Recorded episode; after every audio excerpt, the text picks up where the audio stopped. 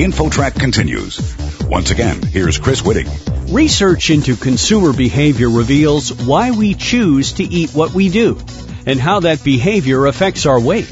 Here with the story, InfoTrack's Roy Mackey. Roy?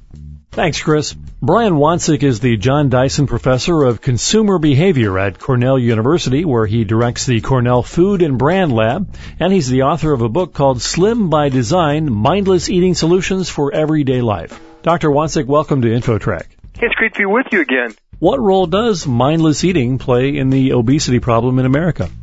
Well, it plays a major problem, unsurprisingly, because what happens is that individually, regardless of how in control we believe we are of our eating, we make over 200 decisions about food every day. And the problem is that most of us don't think we make more than 25 or 30. Because it's not just whether we're going to have cereal A or cereal B for breakfast, but it's how much we're going to pour, how much milk we're going to put in, do we have seconds, do we finish it, do we leave it? So we make 30 decisions by the time we finish breakfast. Wow. But the powerful thing is, because we're unaware of most of our decisions, the things around us, whether it be the person next to us or the lighting or the size of a bowl or the distance of the cereal box, it's a huge impact on how much we eat. But the good news is that we can turn that around. The same cereal box that makes us eat too much because it's right next to us can make us eat less if we put it on the counter. Yeah, the kitchen counter seems to be a really common thread through a lot of your research. Can you just tell us some things that people don't know about how that affects their weight? Well, one of the studies shows that what you have in your counter, not even food related, just in terms of your mail or your newspapers or whether you have dirty dishes or clean dishes in the dish rack influences how much you eat. And that we did this study where we invited people into a kitchen and we had three snacks sitting out and the kitchen was either perfectly clean except for the three snacks or it was fairly cluttered. It had, you know, mail on the table and an open newspaper and dishes in the dish rack. And if people came into a cluttered kitchen and were there for half an hour, on average they ate about 44% more calories. That's amazing. Within two days of doing that research, about everybody in my lab changed the way we organize our kitchen. No more cluttered counters for uh, our house.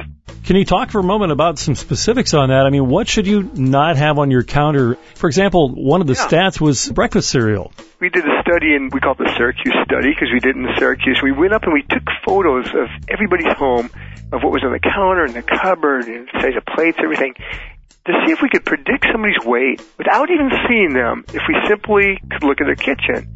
And one of the things we found is that if you have chips or cookies sitting anywhere that's visible in your kitchen, whether it be on a counter or on top of a cupboard or over the side, on average you're going to weigh 10 pounds more than your neighbor who doesn't. But the real surprise to us was if a home has breakfast cereal that's visible anywhere, if it's hidden in the cupboard, that doesn't count. But if it's sitting on the counter, if it's in an open area, on average they weighed about 21 pounds more than their neighbor. And we think what goes on here is that you, know, you see cookies and chips and you kind of go, okay, ooh, gotta beware, bad stuff, bad stuff. But we don't say that with breakfast cereal because it tastes great, it looks good, it's got fortified with vitamins and minerals. And we snack on it, not knowing that actually a handful of 100 calories is 100 calories regardless of whether it's a cookie or whether it's a special K. One of the things you write about is how supermarkets and restaurants market their food and how that can make healthy food more appealing, but oftentimes they don't do that. Can you just talk about that for a moment? Maybe why restaurants and supermarkets fail to make those healthy choices appealing?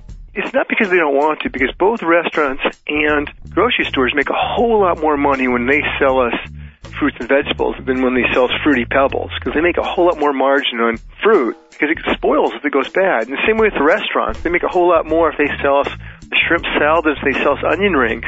But they kind of go, you know, selling you a shrimp salad could be kind of tough, and I don't really know how to do it that smart. But I do know how to sell you onion rings. So you know, whatever, I'll just take the lower margin path and do that.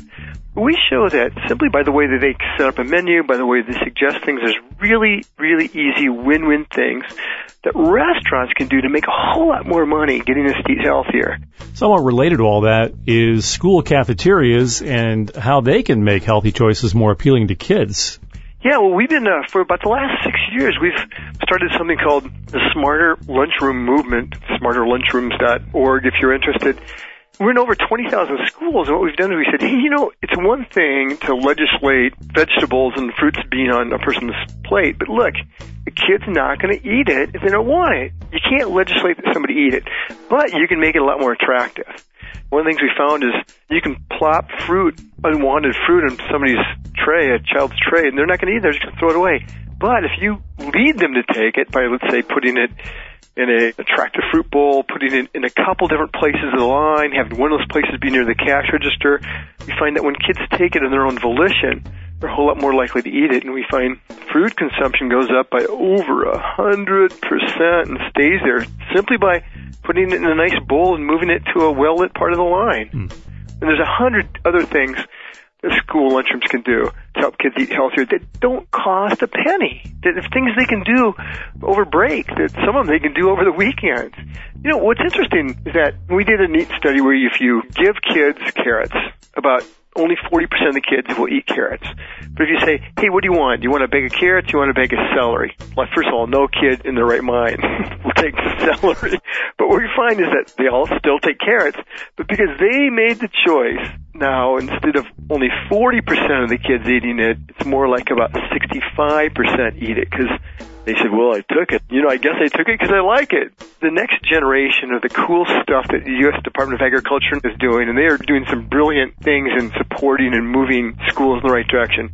But this next generation is setting things up so not only do kids take it on their own volition, but because they take it, they eat it. This program right now, the Smarter Lunchroom approach, is in over 20,000 U.S. schools. Our guest on InfoTrack is Dr. Brian Wansink from Cornell University. He's the director of the Cornell Food and Brand Lab and the author of Slim by Design, Mindless Eating Solutions for Everyday Life. Dr. Wansink, one of the most common things is how families share their meals in front of the TV. Can you just give us some suggestions about just families in general and how they can improve eating habits? We did a study where we look at what are the characteristics of families that have overweight parents and overweight kids and the biggest two predictors of that is if you eat dinner in front of the television set with the television set on, or if you don't eat at a table, or you don't all stay seated till everybody's done. Those are the three biggest predictors. But those also end up being the biggest things related to whether both parents and kids are healthy weights.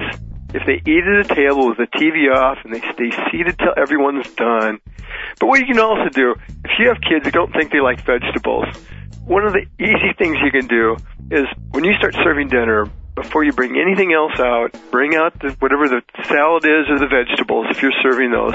Bring them out first, dish them out, and start eating them before you bring out your starch and your main entree.